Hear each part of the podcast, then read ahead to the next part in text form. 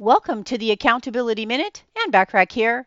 Today we're talking about tip number four on how to improve your communication skills, which is to offer concrete details.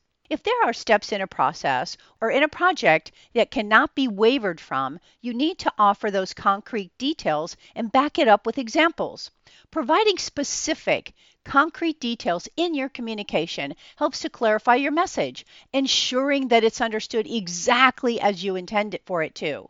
It eliminates ambiguity, making it easier for the listener to visualize and relate to your points. This level of clarity and precision not only enhances the understanding, but also boosts the credibility and persuasiveness of your message. A concrete detail will leave nothing to chance and will help clarify the overall message. For more help with effective communication, download two great articles by going to bit.ly, that's bit.ly forward slash communication hyphen articles. And tune in tomorrow for tip number five on how to improve your communication skills. I appreciate you listening.